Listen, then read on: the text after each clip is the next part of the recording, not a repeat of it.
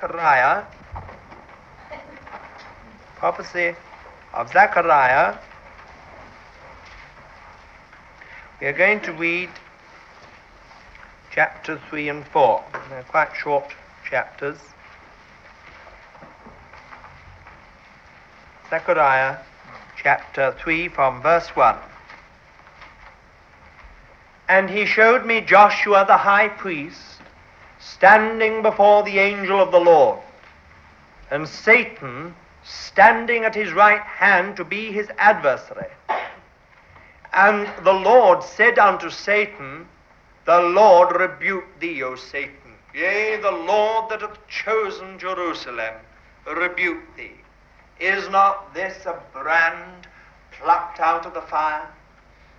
Now Joshua was clothed with filthy garments and was standing before the angel. And he answered and spake unto those that stood before him, saying, Take the filthy garments from off him. And unto him he said, Behold, I have caused thine iniquity to pass from thee, and I will clothe thee with rich apparel. And I said, Let them set a clean mitre upon his head. So they set a clean mitre upon his head and clothed him with garments, and the angel of the Lord was standing by. And the angel of the Lord protested unto Joshua, saying, Thus saith the Lord of hosts, If thou wilt walk in my ways, and if thou wilt keep my charge, then thou shalt also judge my house, and shalt also keep my courts, and I will give thee a place of access among these that stand by. Hear now, O Joshua the high priest, thou and thy fellows that sit before thee, for they are men that are a sign. For behold, I will bring forth my servant the branch. For behold, the stone that I have set before Joshua, upon one stone are seven eyes. Behold, I will engrave the graving thereof, saith the Lord of hosts, and I will remove the iniquity of that land in one day. In that day, saith the Lord of hosts, shall ye invite every man his neighbor under the vine and under the fig tree. And the angel that talked with me came again and waked me as a man that is wakened out of his, out of his sleep. And he said unto me, What seest thou? And I said, I have seen, and behold a lampstand all of gold, with its bowl upon the top of it, and its seven lamps thereon. There are seven pipes to each of the lamps which are upon the top thereof. And two olive trees by it, one upon the right side of the bowl, and the other upon the left side thereof. And I answered and spake to the angel that talked with me, saying, What are these, my Lord? Then the angel that talked with me answered and said unto me, Knowest thou not what these are? And I said, No, my Lord. Then he answered and spake unto me, saying, This is the word of the Lord unto Zerubbabel, saying, Not by might, nor by power, but by my spirit, saith the Lord of hosts. Who art thou, O great mountain? Before Zerubbabel thou shalt become a plain, and he shall bring forth the top stone with shoutings of grace, grace unto it. Moreover, the word of the Lord came unto me, saying, The hands of Zerubbabel have laid the foundation of this house, his hands shall also finish it. And thou shalt know that the Lord of hosts hath sent me unto you. For who hath despised the day of small things? For these seven shall rejoice, and shall see the plummet in the hand of Zerubbabel. These are the eyes of the Lord, which run to and fro throughout the whole earth. Then answered I and said unto him, What are these two olive trees upon the right side of the lampstand and upon the left side thereof? And I answered the second time and said unto him, what are these two olive branches which are beside the two golden spouts that empty the golden oil out of themselves? And he answered me and said, Knowest thou not what these are? And I said, No, my Lord. Then said he, These are the two anointed ones that stand by the Lord of the whole earth. Now, shall we sing? Well, now, this evening, um, we come really to a summing up of some of the things we've been seeking to say in connection with this matter of overcoming and what we have looked at in the book of Revelation. Now, I'm not going to go over anything that we've said in the past weeks to start with this evening because really in many ways this is a summing up. And the best summary um, of what we have been studying is found in this chapter of Zechariah, chapter 4 of Zechariah. This uh, chapter all to do with this lampstand of gold and these two olive trees that feed it with oil. Um, if we look in our Bible, we find that this lampstand, uh, which represents, symbolizes the testimony of Jesus, is found first of all in connection with the tabernacle, and secondly, its second uh, appearance in the Bible is in connection with the temple, and then its third appearance is in connection with the rebuilding and recovery of the temple. And then its last appearance is in the book of Revelation. Now, that is the only times that, uh, in fact, this golden lampstand appears in the Bible. And I think that that is very significant. In, of course, Exodus, we have something of the constitution, the material, the shape, the form, and the purpose of that lampstand. In Revelation, we discover that it is somehow or other connected with the churches. This testimony of Jesus is linked in a vital way with the churches. The church as it is expressed in time and in place. Now it is in this Zechariah chapter 4 that in fact we find perhaps the clearest teaching uh, in the Bible concerning this um, matter. Now, one or two points. First of all, these, there are two visions right at the heart of a number of visions. We have them from Zechariah chapter 1 right through to Zechariah and chapter 6. We have a number of visions. I think about nine in all, if I am right. Uh, nine visions. And the fourth and the fifth vision, the fourth vision is this vision of the high priest in filthy garments.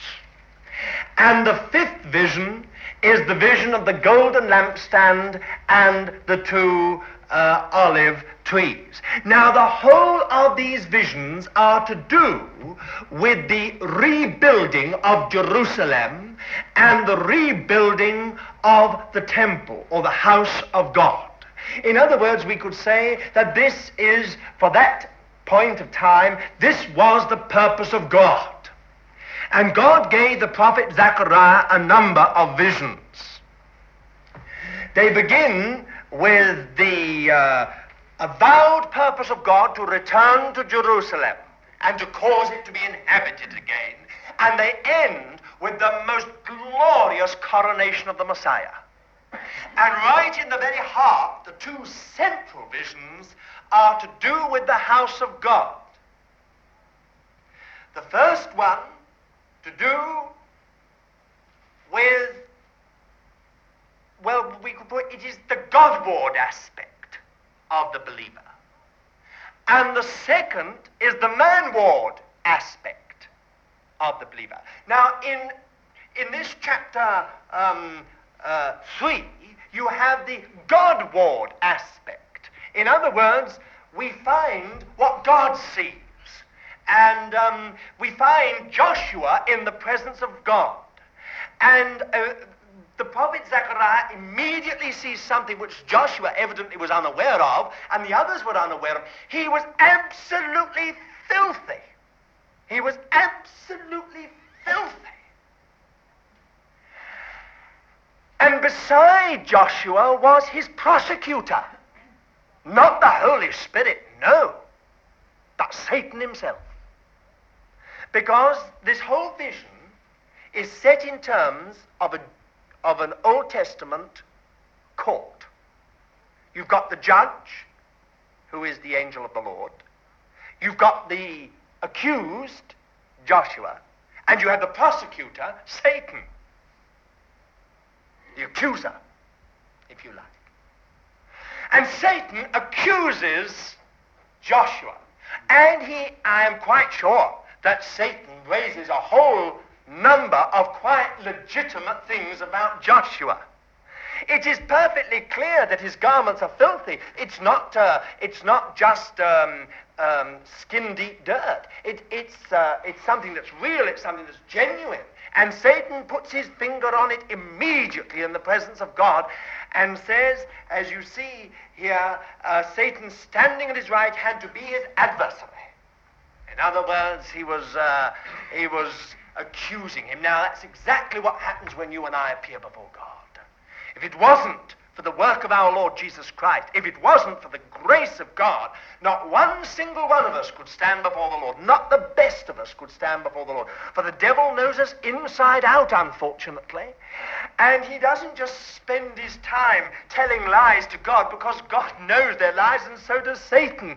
He spends his time telling truths. Because the devil believes that's the only way to somehow um, uh, influence God. And what is God's answer to this situation?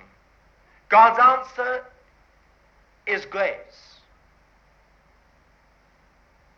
In other words, here it is. He says, Take the filthy garments from off him. Behold, I have caused thine iniquity to pass from thee. To pass from thee, of course, we know where it passed from and to. It passed from Joshua to the Messiah. It passed from Joshua to the Lamb of God.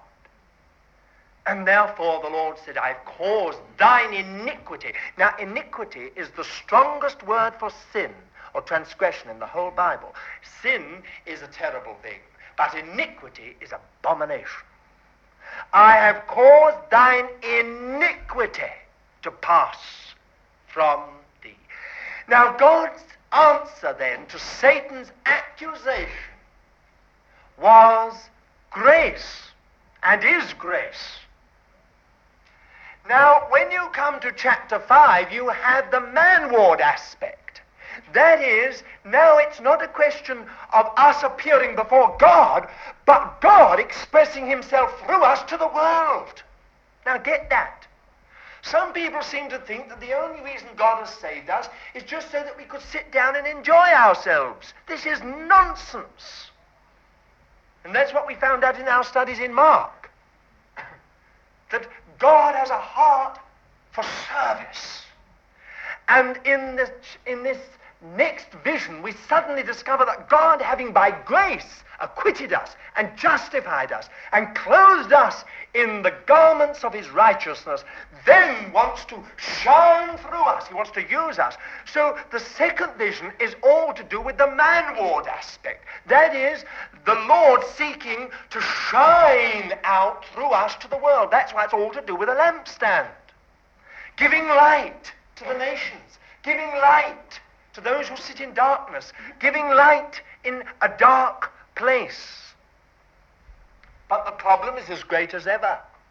Mountainous difficulties, mountainous ranges of obstacles, of difficulties, of every kind of frustrating hindrance that it is possible to imagine. What are we to do then?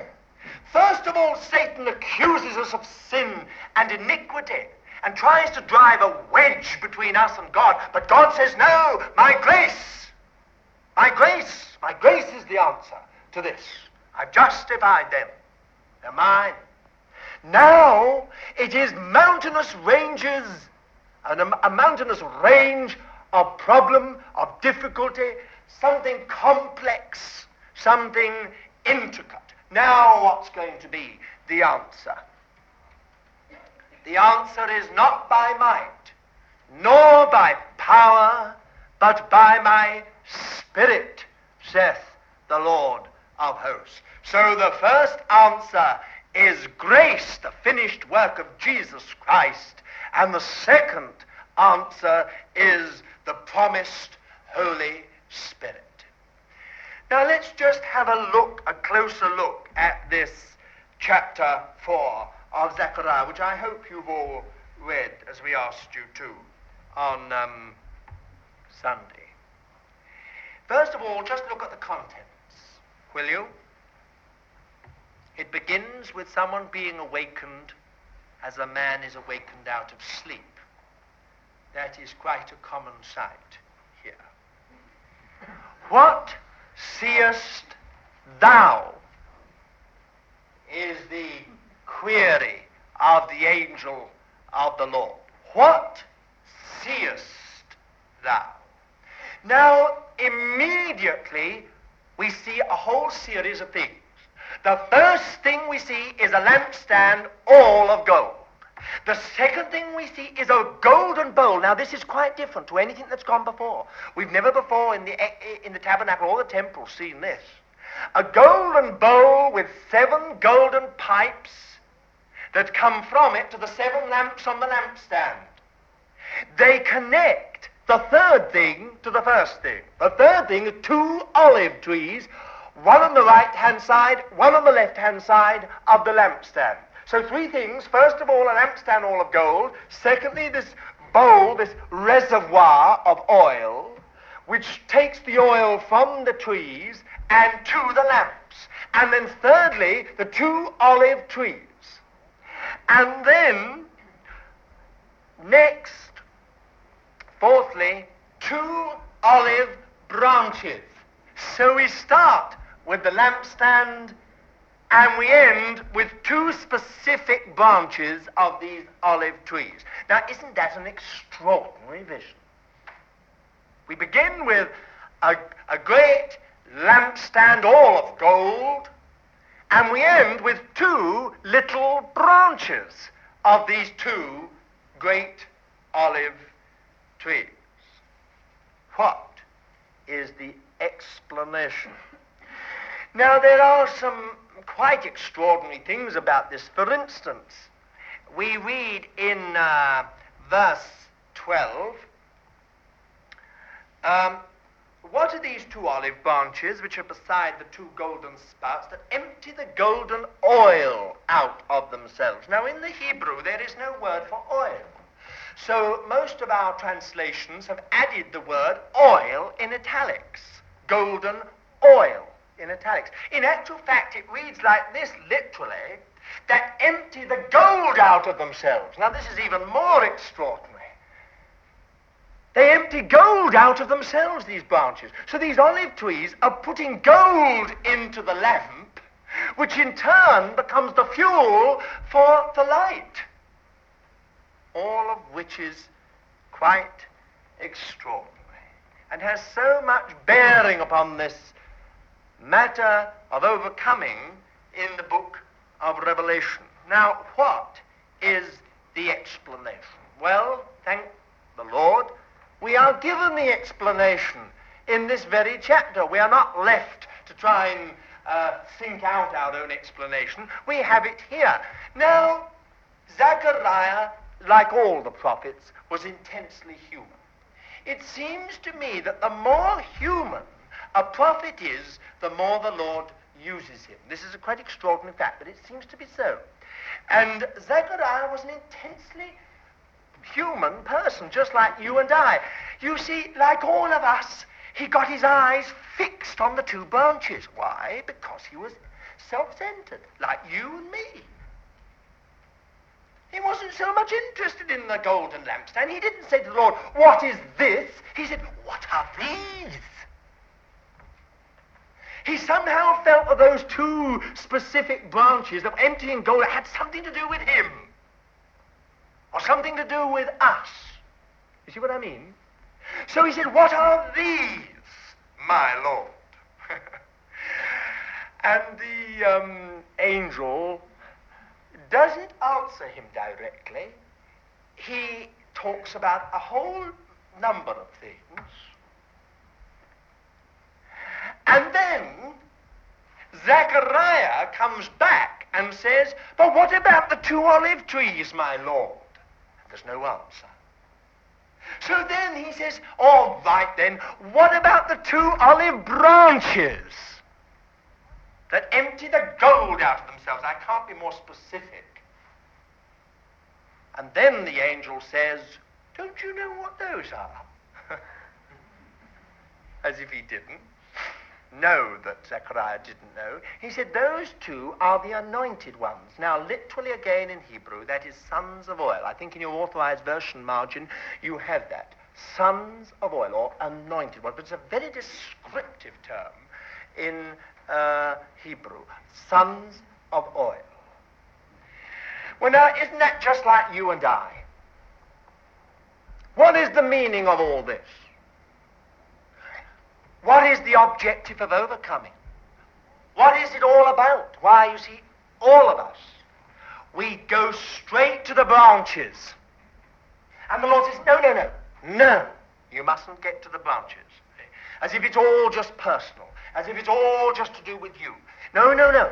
You must first see what this lampstand is about, what it stands for.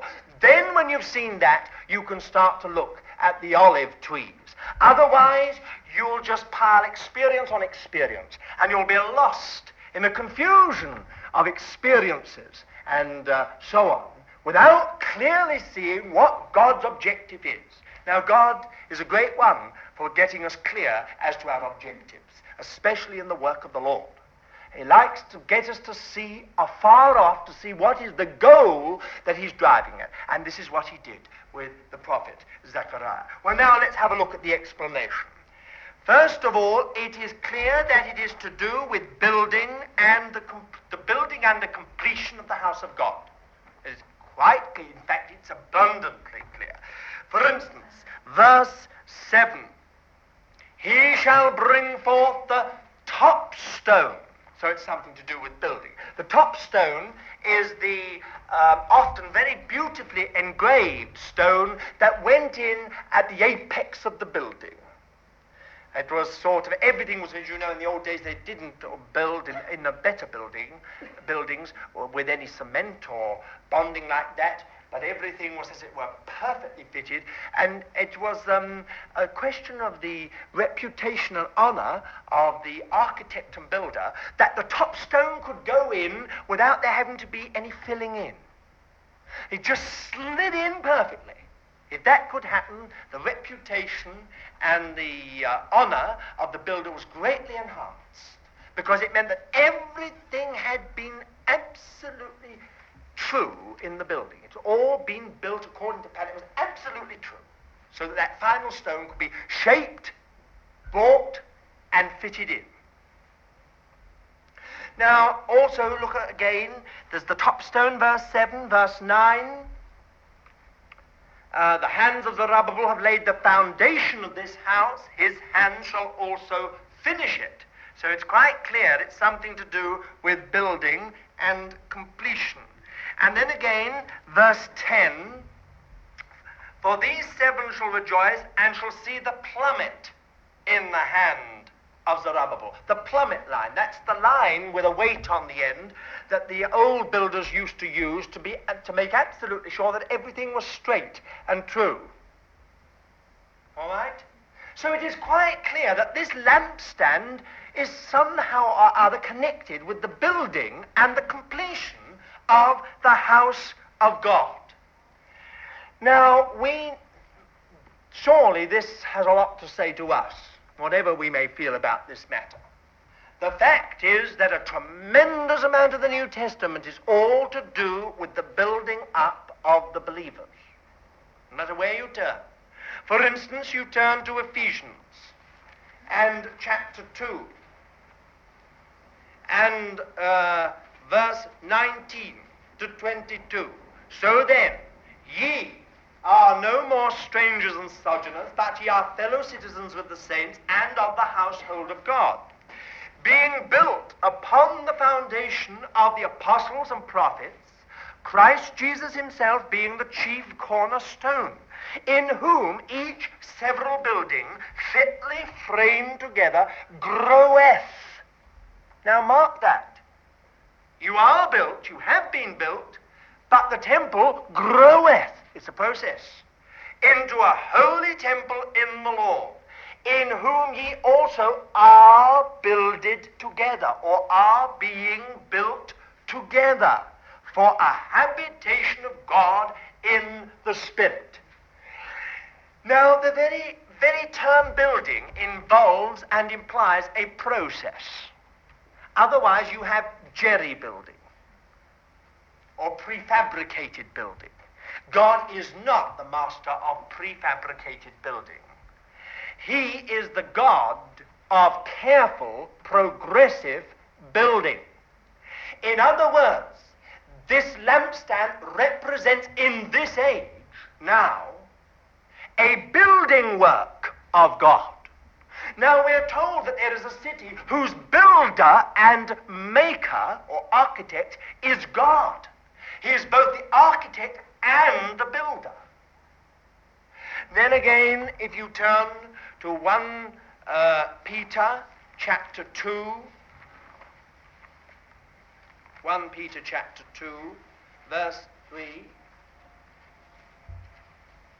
to 5.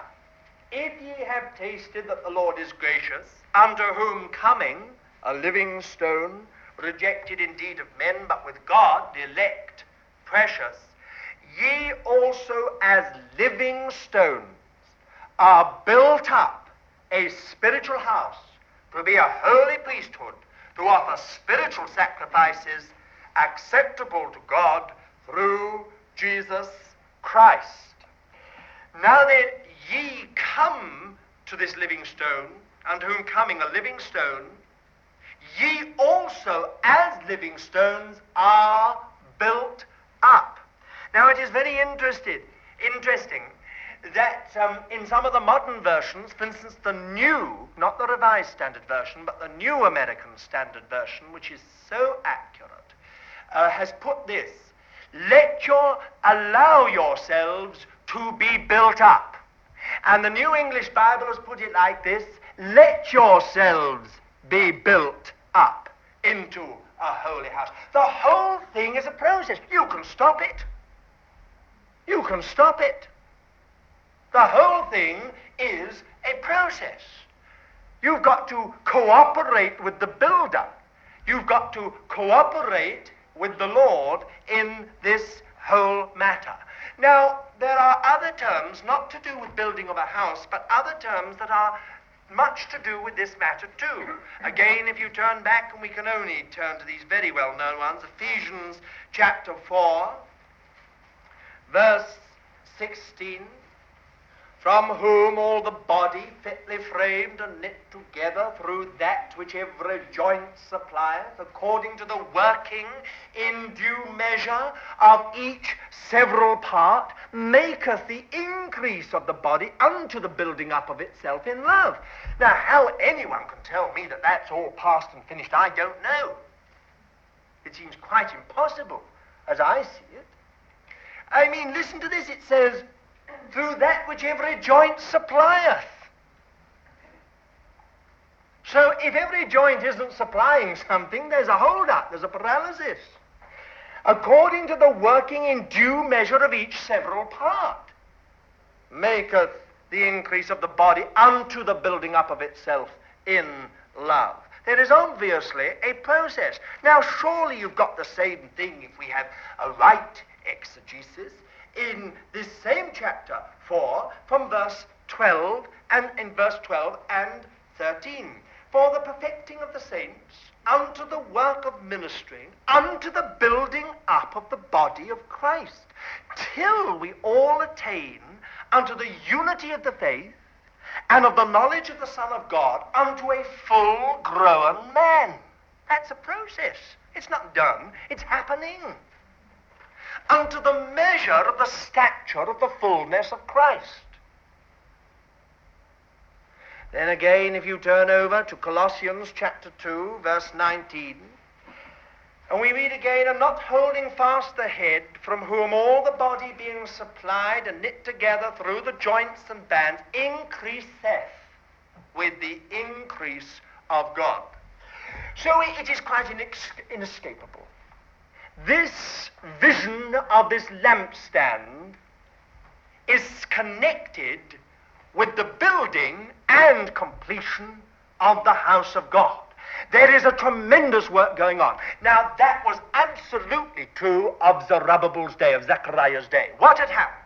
What had happened was this that they found that, that a remnant had returned from Babylon to Jerusalem, that they had started, as it were, to build out of the rubble their own homes that after much battle they had laid, cleared the foundation of the altar and set up the altar. And then after much greater battle, a bit later, they, they cleared the foundation of the house and got it ready for building. And then for, for a whole number of years, nothing happened until the Spirit of God came upon Haggai the prophet and Zechariah the prophet, and they stirred up the people to build the house of the Lord. Now that's exactly what happened.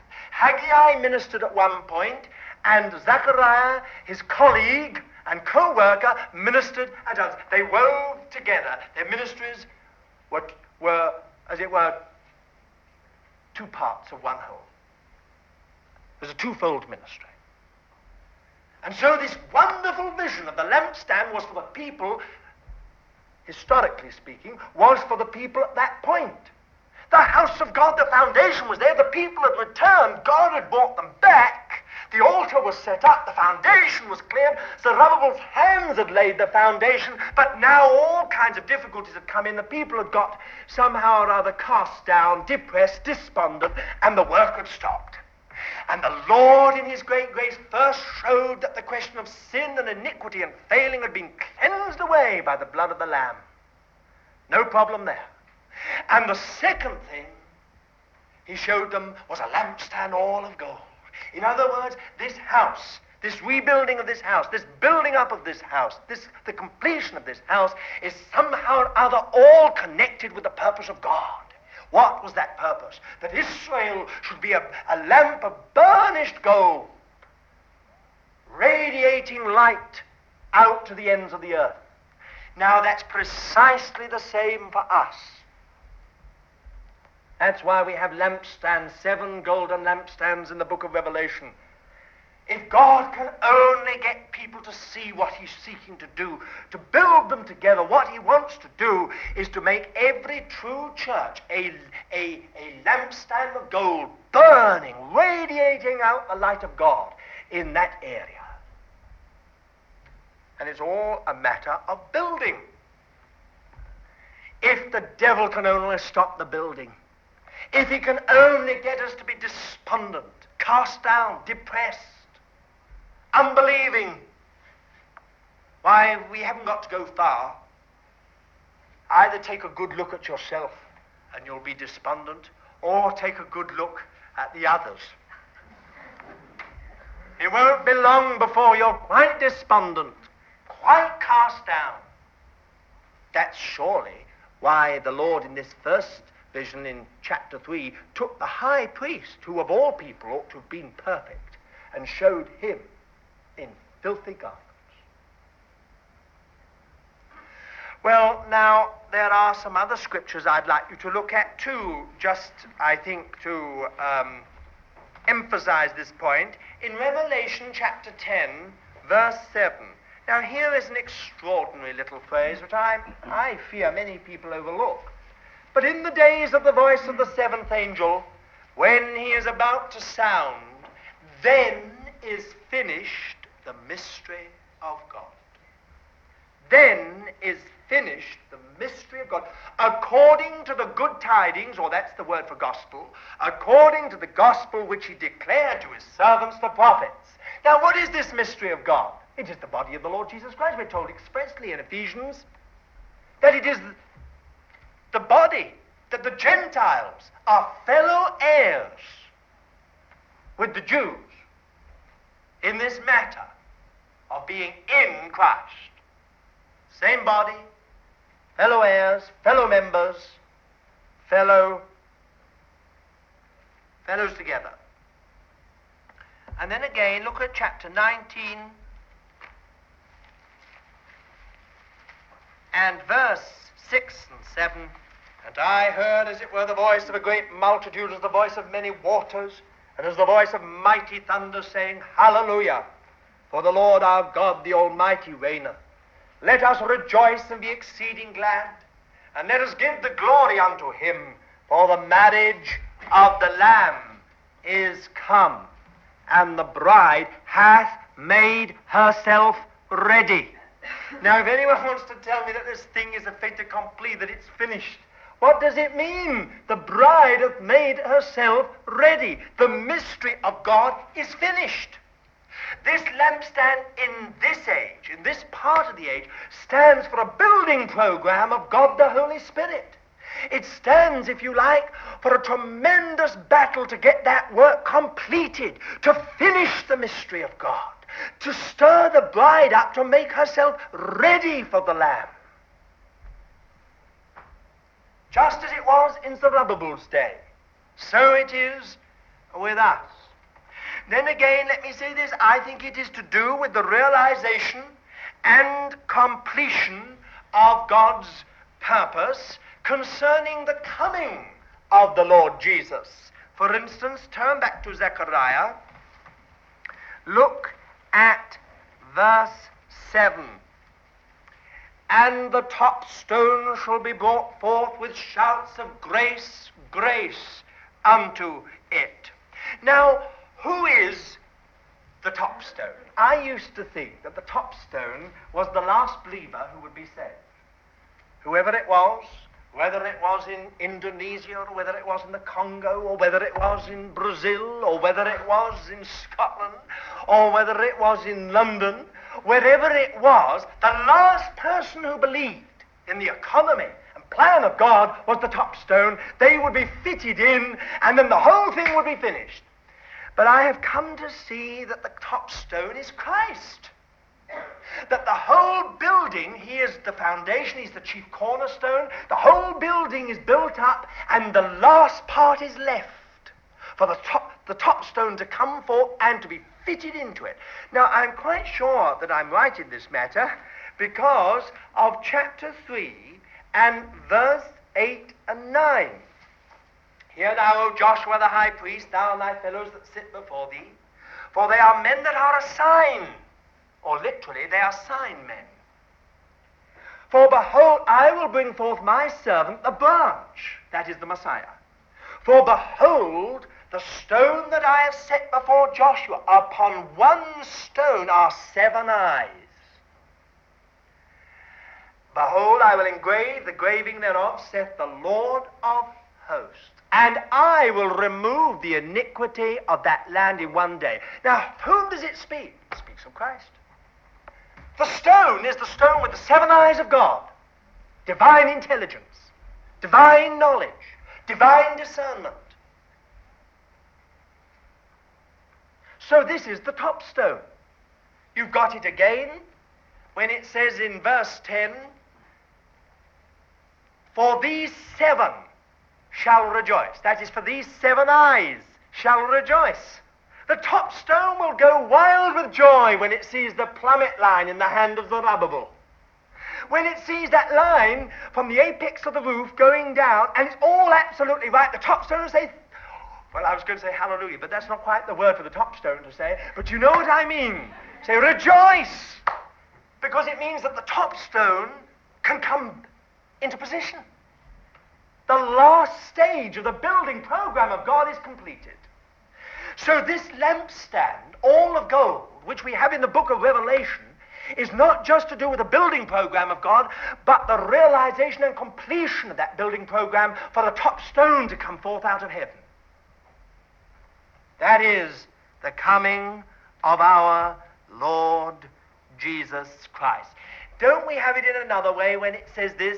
Zerubbabel, his hands laid the foundation, his hands shall also finish it.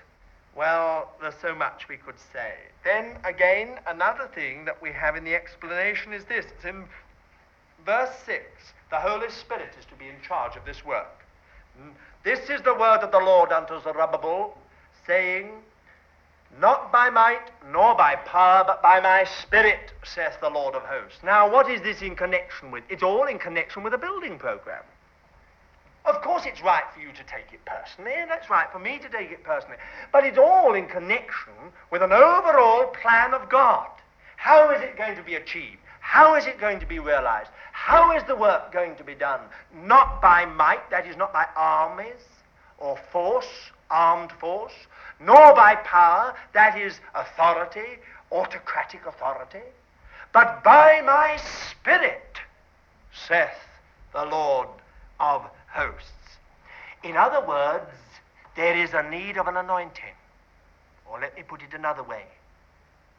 The work cannot be done. The obstacles cannot be removed. The top stone cannot be brought forth apart from the Spirit of God. It is the Holy Spirit's work to tackle the obstacles, not ours. Thank God for that. The trouble with us is we're always trying to get our hands onto the obstacles. Oh, and my! Some of us are good bulldozers.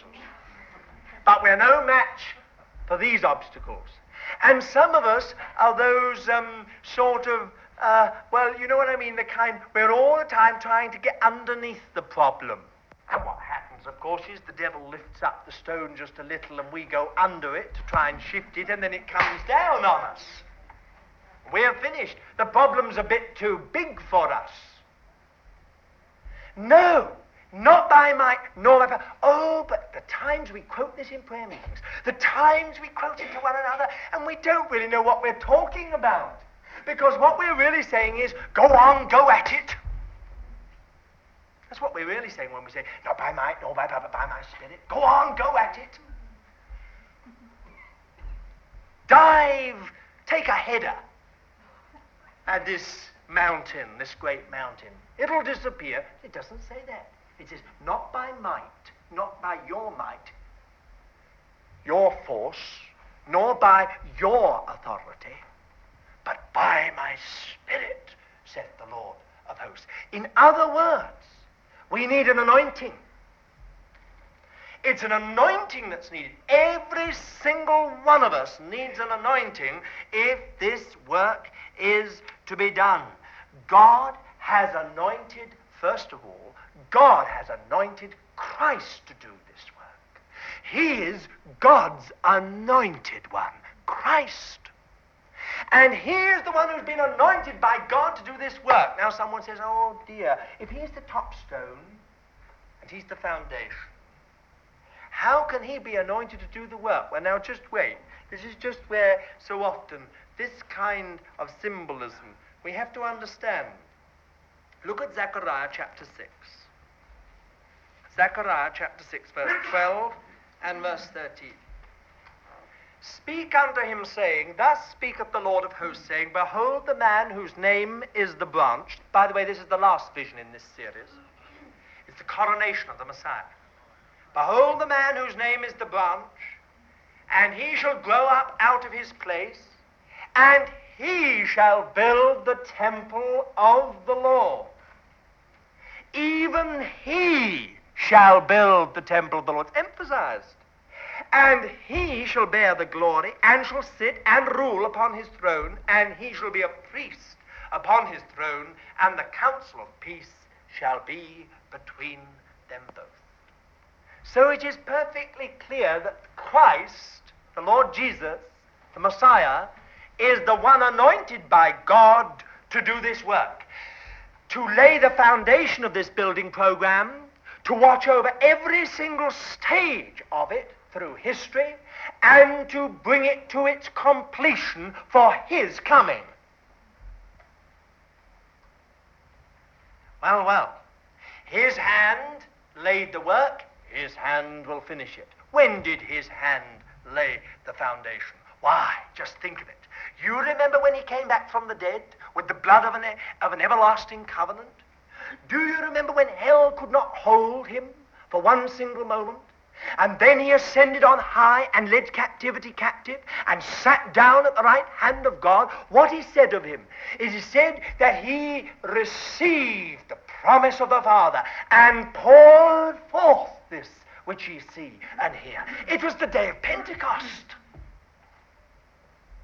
That was the moment when his hand laid the foundation. Now, whose hand is going to complete it? What a mess we've all made when we try to remove the obstacles and when we try to complete the purpose of God. No, we cannot do that, and we must not do that. Now, one other point about this matter of anointing, and that is this we are workers together with God, or co builders. Builders, He is the master builder, the great builder, and we are builders with Him. Now, we come under that anointing. Woe betide any man or woman who thinks they can do anything in this matter of this building program of God without the anointing of God. That's what we all need. That's why in the book of Acts, every single person who in any way was brought into the work of God had to be filled with the Spirit. That was the one supreme and minimum quality that was looked for. They must be filled with the Spirit. There must be an anointing. Why are people so afraid of anointing? Because there is counterfeit, because there is excess, because there is mixture. Why should we be afraid of the gracious, blessed, powerful ministry of the Holy Spirit? Well, there's going to be no way of going through in the last days apart from the Holy Spirit. We've got to allow the Holy Spirit to do His work, and we've got the, to, uh, to allow the Holy Spirit to work across into us so that we become safer and safer and safer for God and for His work. Well, I just say that we'll come back to it in just a moment. Now, another thing that we find in the explanation about this lampstand is not only first it's a building program, not only that it has something to do with the completion of the purpose of God in the coming of Christ, the coming of Messiah, not only that uh, it is to be by the Spirit, the Spirit is, the Holy Spirit is to be in charge of this work, but fourthly, here we are, there are mountainous difficulties and obstacles in the way of this building work. Verse 7. Thus saith the Lord of hosts, Behold, I'm sorry, I've got the wrong chapter. Chapter 4, verse 7.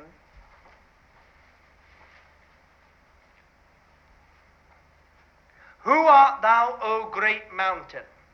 Before Zerubbabel, thou shalt become a plain.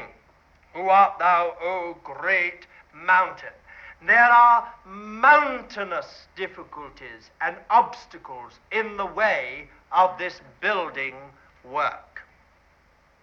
Everything, visible and invisible, satanic or human, will combine to frustrate this work of God and to hinder its completion.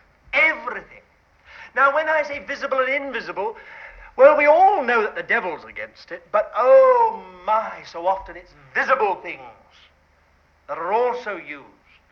Everything. Small things, large things. Obvious things and not so obvious things. Obviously satanic things and apparently human things. All combined to stop this work to hinder its completion. But listen, before the anointing, and I use that word carefully, before the anointing, the mountain is flattened. Now, who amongst us could flatten a mountain? We are no match for these mountains, and well the devil knows it. And in the wisdom of God, well does God know it and allow it. Why? Because God wants to drain us of our own resources. So he allows mountains to come in the way of us and this building work being completed. He allows it in order that we might come to an end of ourselves and find that it's not by might nor by power, not even theological might or power, not even anything that I may have gained through experience that I may myself feel I have. No, it's no match for it. Before the anointing alone, the mountain becomes a plain. Now listen, isn't it lovely? Who art thou, O great mountain, before Zerubbabel? Now only the Lord could have said that. If he'd said, before my spirit, it shall become a plain, we would have all understood it in the flesh. But what grace! Before Zerubbabel, the anointed servant of the Lord. Well, you can look upon him as Christ, the anointed Christ, or you can look upon him as you and me, the anointed servant of the Lord, so weak in ourselves, so small in ourselves, but with the anointing of God. Because listen, dear believer, you may be the smallest, most insignificant person in the whole world, but if you're born of God, if you're washed in the blood of the Lamb, there's an anointing for you, and the anointing is upon the head, our Lord Jesus. You've got part of that anointing. You're in the body. You share that anointing. Maybe you haven't claimed the anointing. Maybe you don't know anything about the anointing out uh, uh, in experience yet. But it's yours, given you through the finished work of the Lord Jesus Christ. All you've got to do is claim the anointing. It's yours. The Apostle Paul was filled with the Holy Spirit from the day that he was converted. Just a few hours after he was converted when he went into the house of Ananias. Filled with the Holy Spirit. He knew the anointing from the beginning. How wonderful it is to know the anointing from the beginning. How slow we all are in claiming our possessions and inheriting what is ours. Well, before the anointing, this uh, mountain is flattened. It's made a way for God. Now then, what shall we do when we see some of these problems? When we see all these complex difficulties, these things that are so frustrating, so so somehow involved. What shall we do? Shall we hurl ourselves at them? Shall we get into a frenzy? Shall we have a prayer meeting and work ourselves up like the prophets of Baal till we're jumping up and down and cutting ourselves with knives, calling upon the name of God to do something or other? No, it can all be settled in a few moments if in absolute unison we move forward by the anointing. It can be settled in a few moments. If we only knew what that meant, my, it would change a whole lot of things. And that's why, listen, and the top stone, same verse, and the top stone shall be brought forth with shouts of grace, grace unto it. I've often said this here, not glory, glory, as you would think. Or hallelujah. No. The shout is grace. Now that shows what a deep work's been done in those builders. Those workmen, they're all working on the house of God all over the place. There are so many problems, so many difficulties. Why, they've been cast down. It's been up and down. There's been a conflict backwards and forwards. They hardly know where they are. And then finally, they see Zerubbabel at the top there with a plummet line, and down it goes. And it's absolutely spot on. Spot on. And then they get the top stone out, and there it goes into place. And all those dear old workmen can say as they take their hats off their heads and stand and say, Grace. Grace. Nothing else but the grace of God has done it. When you think of the history of the difficulties, when you think of the conflict, we can't do a war dance and say, oh, we triumphed, we triumphed, we got on top of all the difficulties, we bulldozed them out of the way for the Lord. Not at all. All those workmen are almost as flattened as the mountain. Spiritually, all they can gasp is grace. The grace of God has finally done it. Now, of course, we're sometimes accused of looking for some mighty great movement that's going to sweep over the whole world and going to produce things all over the world, companies of believers getting together and so on, and something absolutely glorious. I'm not so sure. I think this work, as we shall see in just one moment, is not going to be like that. Apparently. And when the Lord comes and we see the building program is completed, the only word that we'll be able to say together is grace. There'll be no other word. Glory will come after it. Oh, we'll sing a hallelujah chorus a little later. But the first spontaneous reaction from all our hearts will be grace. Grace. The grace of God started this program. The grace of God kept it going. The grace of God has overcome the difficulties through the power of the Holy Spirit. And the grace of God has fitted the top stone in. Oh, isn't that wonderful? That high priest with his filthy garments, I can just imagine him there. What's he going to say? He's just going to say, Grace. Who took away my filthy garments? The more I serve the Lord, the more sin I seem to accumulate. It was the Lord that did it. The closer I got to the Lord, the more dirty I felt. Why, at times, I almost wondered whether I had any part in this building program. Grace. Grace to it. And then I want you to note two other things in this explanation.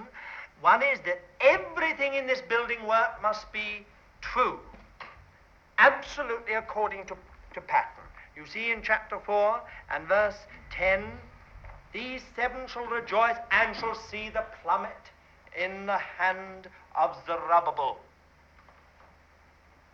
absolutely true. That is, every part of this building has to be true. If the foundation is out, the top stone can't go in perfectly. It's got to be all absolutely true. That's why the plummet line is there. And that's why the eyes, the seven eyes in the stone, the top stone, rejoice when they see the plummet. Careful building. God's not a jerry builder. Careful. That's why we have all these problems. God's not going to let anything pass.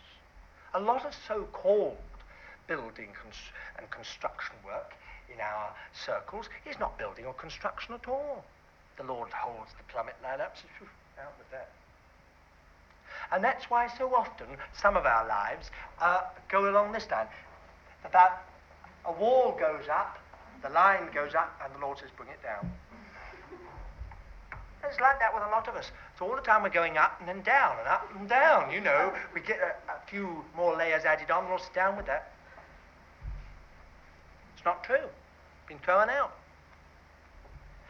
But the top stone's very glad for that line because you see, if we're going to, if we're going to say, well, now, now, now, now, just let, let's get over that, let's get over that.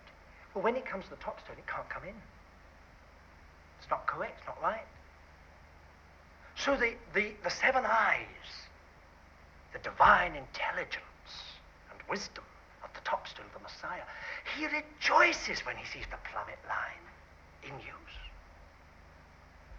Now, have you ever noticed in these visions of the city or these visions of the of the of the um, temple um, in Ezekiel and Revelation how always somewhere or other some gentleman bobs up with a measuring rod and is sort of spending his whole time measuring. I used to find that extraordinary when I was first there. I suppose because I'd never read the Bible at all in my childhood, and therefore, um, when I did read it, I used to find it extraordinary. What on earth was this gentleman? For instance, in Revelation 21 and um, verse uh, 15, he that spake with me had for a measure a golden reed to measure the city. Well, I couldn't understand what he wanted to measure the city for because he'd already been telling him the measurements. And anyway, God knew all the measurements, so why have we got a man running around measuring everything with a golden measuring rod? And there's the same in Ezekiel. You've got a man measuring everything. No, but everything. Not one single bit is left out. He, he, he measures all kinds of little tiny outhouses and everything else. You, you go out there, you find, and he measured. And then it gives all the measurements. Well, what is this man doing? Well, surely it's just a picture of a plummet line. Nothing's going to get into that city that hasn't passed the plummet line. Don't think that any impurity is going to get in. Anything compromised, any mixture. None of it at all. It's all ruled out. Only the pure gold of Christ comes through into that building. Only what is absolutely of God goes through into the. Thank God there is something of Him in every one of us. Even if we're only just born of God, there's something of God. Thank God for that. There's something upon which divine pleasure rests. Well, I just mentioned this because it's exactly true again in Exodus, where you get 20, in Exodus 25, verse 4 and verse 40. See that thou make it according to the pattern that was showed thee in the mount. Don't you alter it one moment just because you're hammering out that lampstand and suddenly you think, well, it would be a bit easier, wouldn't it, to cut it a little shorter? Couldn't we do without with, with one less of those knops? You know, it's all a knop here and a knop there and a knop and a bud and a knop and a flower. Couldn't we do with one less? No, you see, you make it according to the pattern that was shown you. Exactly. You may not understand why it's got to be like that. You do exactly as you're told. And then I would like to say also about this uh, explanation in Zechariah chapter 4. When this work of completion, this building work, is in process, it will seem to be apparently a day of small things. That is, it can easily be despised. Now you see that here, listen in verse 10 of chapter 4 of Zechariah. For who hath despised the day of small things? For these seven shall rejoice and shall see the plummet in the hand of Zerubbabel. These are the eyes of the Lord which run to and fro throughout the whole earth. Now, what does this mean?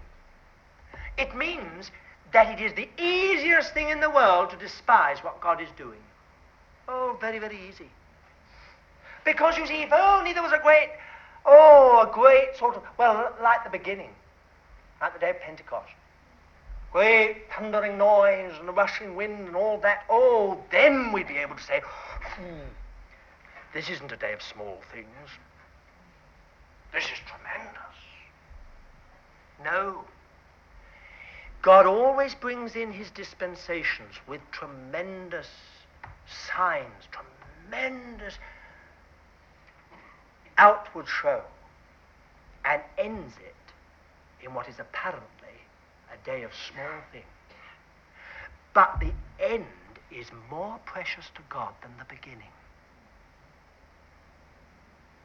For in the beginning, everyone is in it. And they're all taken up with it.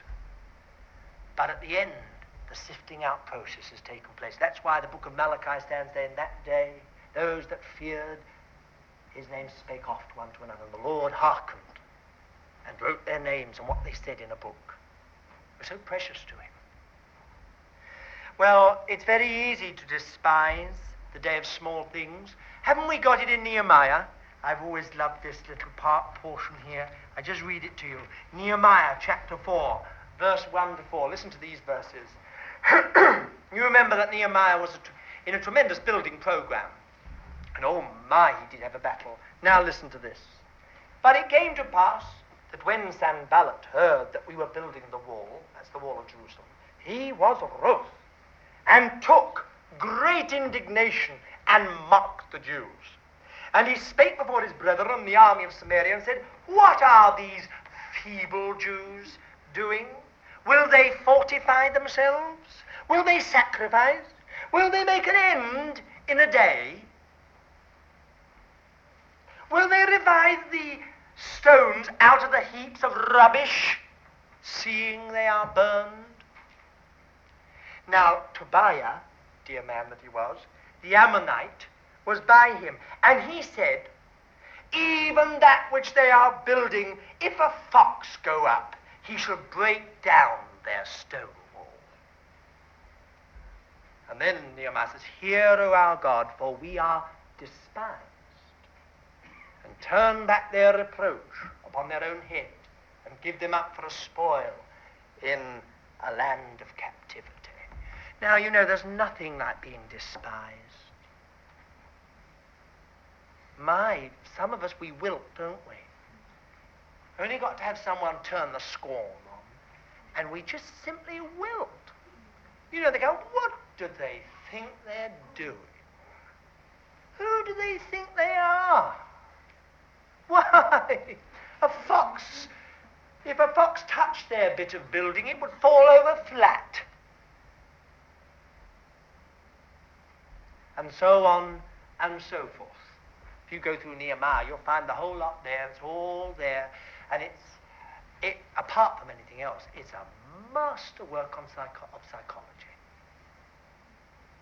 Just what the enemy's done all down through the ages whenever it's come to the building program of God. Just despise it. Just, what have they got to show for it? What do they think they're doing? Not much there. It's a day of small things apparently. But the eyes of the Lord that run to and fro throughout the whole earth, they rejoice. Because the Lord doesn't see what is apparent, but he sees behind it to what is genuine. Listen, Zerubbabel's building of the house of God was an integral part of the purpose of God for that dispensation. The rebuilding of the city of Jerusalem, the rebuilding of the house of God, was so that prophecies might be fulfilled. Suddenly the Lord himself shall appear in his temple. That came to pass. This was the temple. True that Herod greatly extended it later, but it was still this second temple. Well, there we are. Now, finally, what can we say? Well, it that's the explanation of the golden lampstand. But we don't stop there. God puts that first and says, now that's all to do with this building program and the completion of it. Now, we, when we come to um, uh, Zechariah chapter 4, verse 11 to 14, we find that this building program is essentially linked with anointed ministry. We have the two olive trees. Now, I think many of you know that trees in the Bible stand for men always. He shall be like a tree planted by the rivers of water, who bringeth forth his fruit in his season. Um, we know that. And what do these two olive trees symbolize? Well, they symbolize spirit filled. Olive, the oil in Scripture is always a symbol of the Holy Spirit, tree of men. So it, it symbolizes these two olive trees, spirit filled, spirit empowered ministry. Now, I don't mean platform ministry necessarily, but I mean the whole ministry of Christ, whether it's being a help, whether it's just being an intercessor, or whether it's being a great preacher, so seemingly. It's all part of the ministry of Christ. And these two olive trees stand for anointed ministry. Holy Spirit filled, Holy Spirit empowered ministry. The two olive trees represent the kingly and priestly ministry. In fact, you've got all three ministries here. You have the kingly ministry, Zerubbabel, he represented that. The priestly ministry, Joshua, the high priest. And you had the prophetic ministry, Zechariah. All three. Because our Lord Jesus perfectly sums it all up in himself. He is both prophet, priest, and king. But now just wait. What do we mean by this? Now, this is this. I'm quite sure the Lord's been trying to say to us something about this to us in the last week or two. You see, we all know about this lampstand. Whatever differences of opinion there may be when it comes to details, we all see that God is, has got to do something. He's got, there's a building program that's on hand, right? It's something to do with the finishing of this mystery of God, this preparation of the, bar, of the bride, building up of the body of Christ, however you like to put it. We see that. There are two ministries which are absolutely essential if that's to be done. The first is an executive ministry. That's the kingly ministry. Reigning. authority, if you like, kingly ministry. And the other is intercessory ministry. Now, isn't it interesting? Two weeks ago on Sunday morning, Bob spoke to us about kingly ministry, kingship, the kingdom of God. And last Sunday morning, Michael spoke to us about intercession, prayer ministry. Both in relation to the end.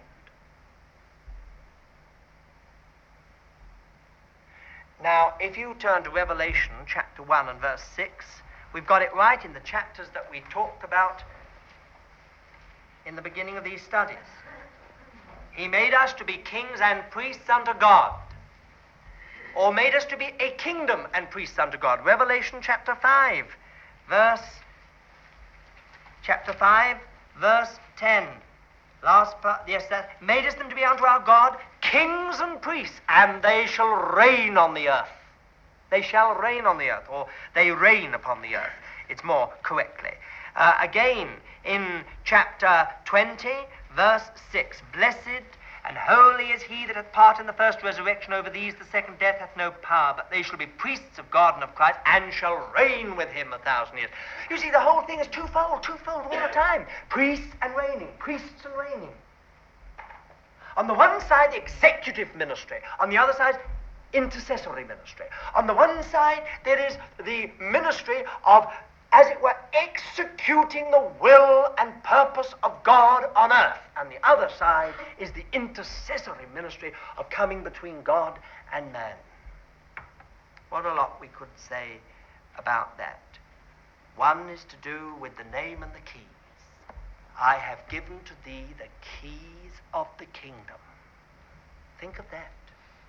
Whatsoever thou shalt bind on earth shall be bound in heaven, and whatsoever thou shalt loose on earth shall be loosed in heaven. And what is it in connection with?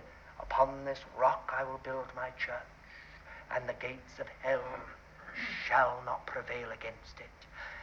I have given to thee the keys of the kingdom. Kingly ministry. But the other, of course, is this travailing ministry. How few of us know what real travail is. To be able to allow the Holy Spirit to bring to birth in us something that can only come out in travail.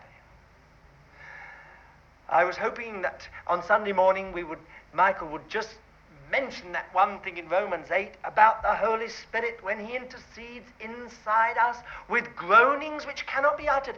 Somehow I've always connected that with that incense being offered. Something beyond us. We are so near to the Lord. We're so taken over by the Lord that the Holy Spirit within us intercedes in a way that we don't even understand within us. There are longings in us. There are pains in us. There's anguish in us, which we can't understand, but which we know is of God. It's the birth pangs of travail. Well, that's intercessory ministry. Well, what is overcoming then in this context? What is overcoming? Overcoming is this that you and I become sons of oil. That's why it ends with the branches. God wouldn't begin with the branches like most of us would. We would say, oh, oh, you start with the branches and end with the golden lampstand, or you'll make a mess. No. God says, no, no. We start with the golden lampstand and end with the branches.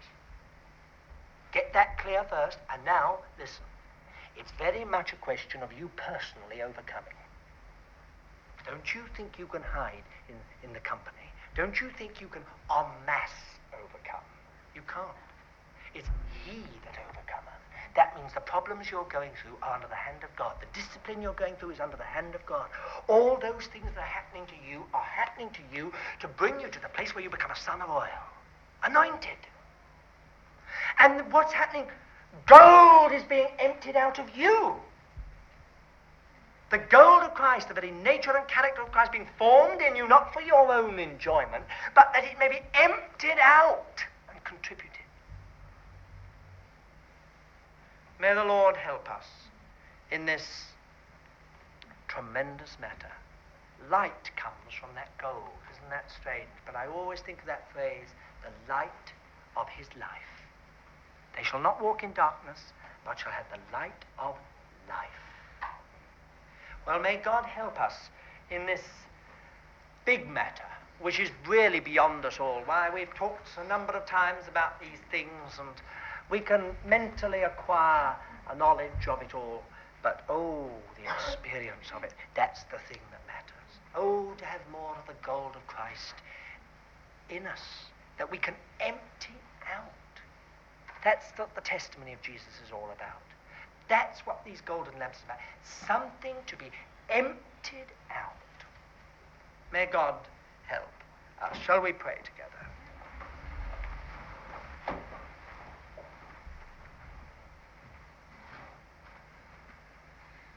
Now, Lord, we do pray together that Thou wilt take over now where we leave off.